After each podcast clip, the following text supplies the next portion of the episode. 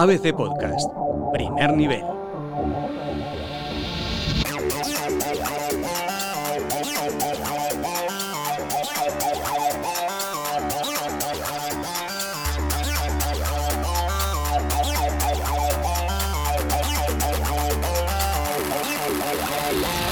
¿Qué tal? Bienvenidos a ABC Primer Nivel, el podcast de videojuegos que te ofrece el mejor análisis, críticas y novedades del mundo del gaming. Son las 4 de la tarde de este 5 de febrero. ¿Y por qué les digo la hora? Bueno, porque a partir de este momento podemos hablar ya abiertamente de lo que va a ser uno de los juegazos del año. El Nio 2, que saldrá el 13 de marzo para PlayStation 4. Vamos a hablar extensamente de todo lo que sabemos ya y para eso tenemos, como siempre, a Rodrigo Alonso, ¿qué tal? Hola, ¿qué tal? Y José Manuel Sánchez Dace. Hola, ¿qué tal? Soy Rodrigo Muñoz Beltrán y vamos al lío, gamers.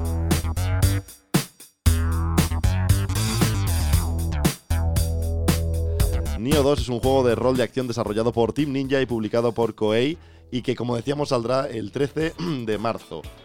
Hasta este momento no podíamos hablar abiertamente de él, pero Dace, ¿ya has podido probarlo? ¿Qué novedades podemos presentar a los oyentes de ABC Primer Nivel? A ver, el, el videojuego original salió hace tres años con una fórmula para mí magistral que reunía una serie de fórmulas muy heredadas ¿no? de, de- de esa- de ese planteamiento de From Software, de todos los Dark Souls y demás, con una ambientación muy épica y que se introducía una serie de, de- técnicas, de mecánicas a la hora de asestar golpes con la katana. Era fantástico, la verdad es que era esa idea de juego difícil para valientes. Y en esta ocasión se va a repetir un poco esa idea. Es un juego muy continuista en el que se han incorporado unas ligeras mecánicas a nivel narrativo.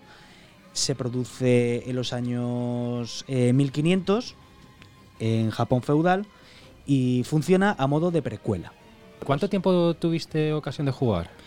Eh, muy poco tiempo, lo que pasa es que iba por turnos. Ah, Eh, Tuvimos ocasión de descubrir el tráiler, gameplay, algunas secuencias animadas y a nivel gráfico luce impresionantemente bien. Está al mismo nivel o más que el, que el título original y incorpora algunas novedades interesantes que para muchos usuarios, para muchos jugadores o amantes del género, incluso le va a interesar mucho más, Mm. que es la oportunidad de personalizar a su, a su personaje. En el juego original, en el primer juego, era un personaje fijo en el que se desarrollaba una serie de historias y, y en esta ocasión pues, se puede desarrollar el personaje. No cambia respecto a otra cosa, pero bueno, sí Gráficamente sigue siendo muy sí, bueno. Lo que pasa es que sí que le da ese encaje sobre esa filosofía rol que es la que se quiere imprimir cada vez más. Ujú. ¿Y dio tiempo a luchar contra algún jefe o algo? ¿Alguna cosa Los jefes finales eh, da la sensación que parecen más complicados. Sí, bueno, pues ya eran muy difíciles ¿eh? en el Sí, anterior. estuvimos con uno de los de los grandes capitanes de, de la compañía desarrolladora, Yosuke Hayashi, y lo presentó el juego como un juego para valientes. Juego para valientes en el que re- se requiere de cierta paciencia. Es para, sobre todo, para juego, para aficionados que les guste ¿verdad? mucho el género. Sí. Eso tiene su, su aspecto positivo, su aspecto negativo. Para los que sean muy fans de este tipo de juegos, les Hubo- gustará mucho y para los que están empezando, igual les cuesta entrar en la dinámica. Claro, hubo gente quien preguntó en el turno de preguntas que qué se podía hacer si, si no se le daba bien el juego, ¿no? Pues es, el tirarlo contra la pared. Mm. es el típico Jugar juego al final, pues como nos hemos encontrado con Dark Souls, Bloodborne, Sí. Sekiro, son juegos que gustan mucho a nivel narrativo, a nivel Sí. visual, a nivel de, de- de sistema de combates y todo. Lo que pasa es que pues es un juego difícil, con una curva de aprendizaje un poco tediosa, que se- lo- los combates, los enfrentamientos son muy directos. Hay que tener paciencia, hay que tener observación, hay que analizar bien eh, ciertos patrones, Es un eh, juego las debilidades. ¿verdad? Sí, hay, Sí, que te- es muy de fallo acierto, fallo acierto. Y al final el problema que tienen este- esos títulos es eso, que al final se han convertido ellos mismos en un mito de lo difícil.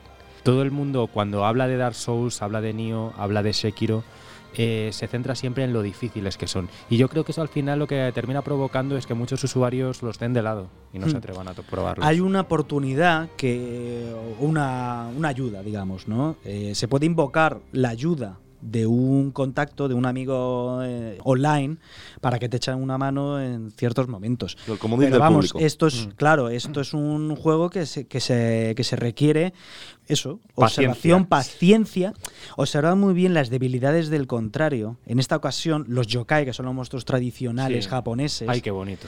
te puedes incluso hasta mimetizar un poco con algunas de, de- de sus golpes, ¿no? El juego, eh, depende de la posición de la katana, implica una mayor fortaleza, una velocidad, o sea que hay que saber muy bien en qué situación hay que colocarla. Y, y la verdad es que es un juego apasionante, muy épico.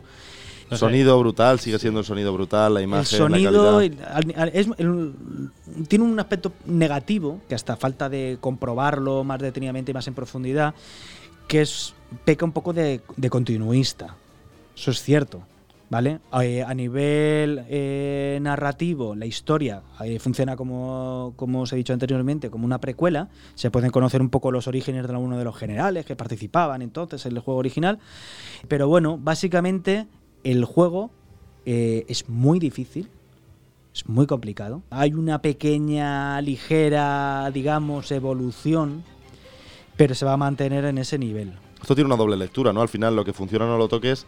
O por otro lado, si quieres eh, triunfar, al final tienes que revolucionar algo. No, realmente mantener tu sello de calidad, que yo creo que al final, lo mismo que igual decía antes, que hay mucha gente que no se atreve a acercarse a este tipo de juegos por el tema de la dificultad, también se han hecho con un fandom muy importante que no es- realmente está más interesado por, por la oferta que propone a nivel jugable exactamente eh, de exactamente eso, exigencia pura y máxima. Además, también es un juego que también, eh, como ya sucederá en el anterior, eh, sus desarrolladores también han querido ponerle un cierto mimo y cariño en el, en el desarrollo de los personajes.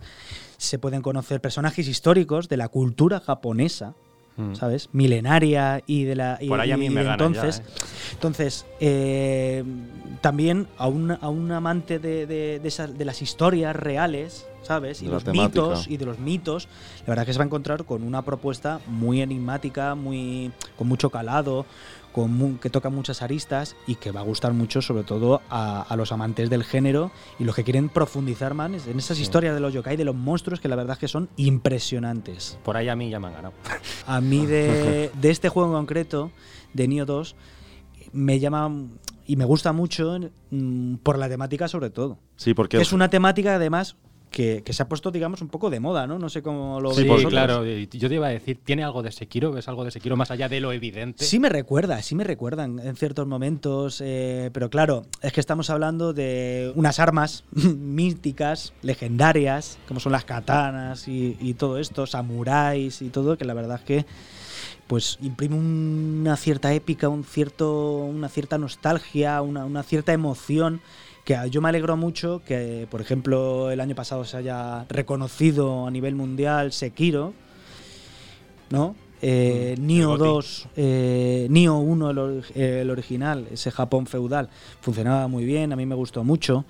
Eh, este año además vamos a tener un título que también introduce ciertos elementos, ¿no? Eh, Bueno, como- completamente, Ghost of Tsushima, pero seguramente no estemos hablando de ese No, nivel no- de exigencia porque a PlayStation no tendrá ese nivel de no- exigencia, por supuesto. Siendo como una first party además de Sony la que lo va a lanzar, eh, vamos, no nos vamos a encontrar un juego del mismo corte. Seguramente sí que tenga ciertos elementos, sobre todo el tema de la postura de la katana y de saber medir Hmm. bien los golpes, pero no es a que eso influye Sekiro. mucho a la hora de abordar los enfrentamientos, los combates.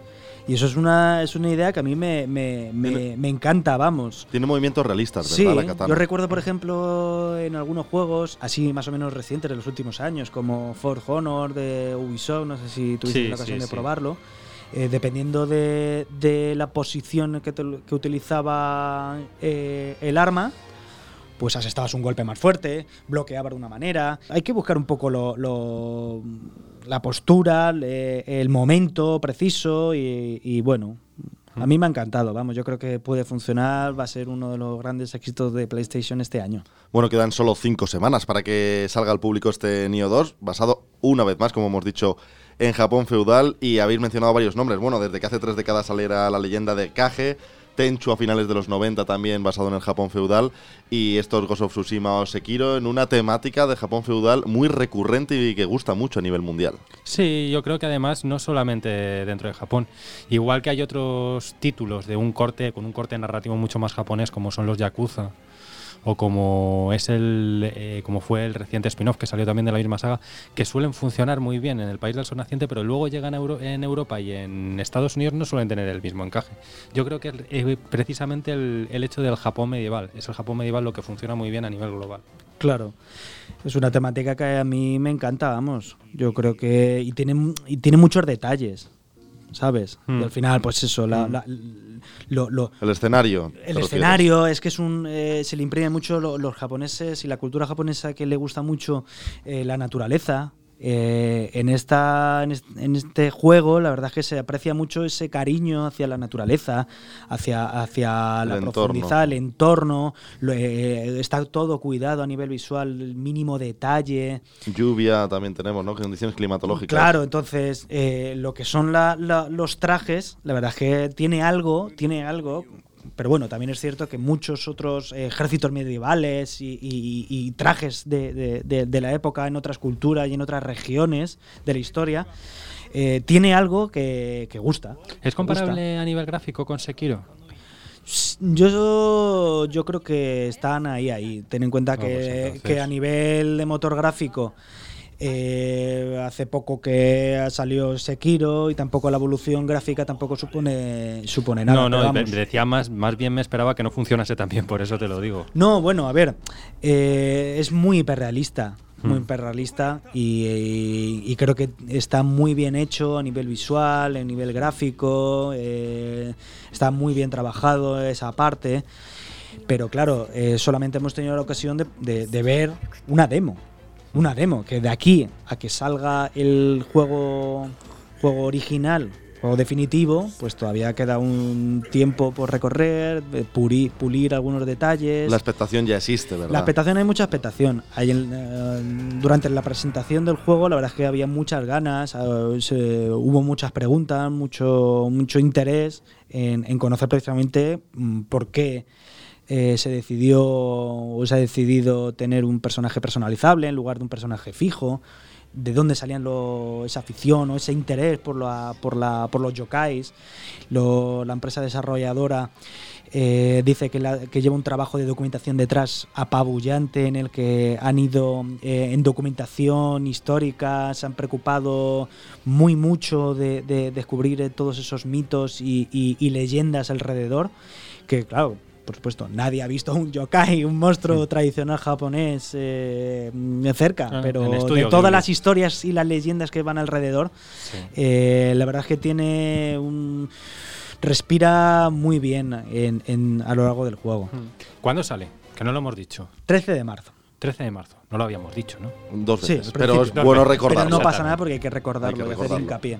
Eso es, queda un mes y ocho días exactamente. Bueno, con esto nos despedimos por esta semana. Vamos a estar muy atentos a todas las filtraciones que pueda haber.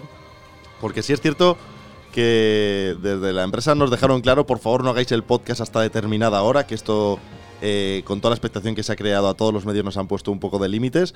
Pero bueno, esto también es bueno para crear un poquito ahí de una burbuja, un aura, ¿verdad? El juego que seguro que va a triunfar. Eh, estamos convencidos, lo sacamos con más, uno de los juegos a tener en cuenta en este 2020. Y vamos a estar, por lo tanto, muy atentos a todas las novedades, ya no solo de Nio 2, sino de todo el mundo del gaming. Hasta la próxima semana.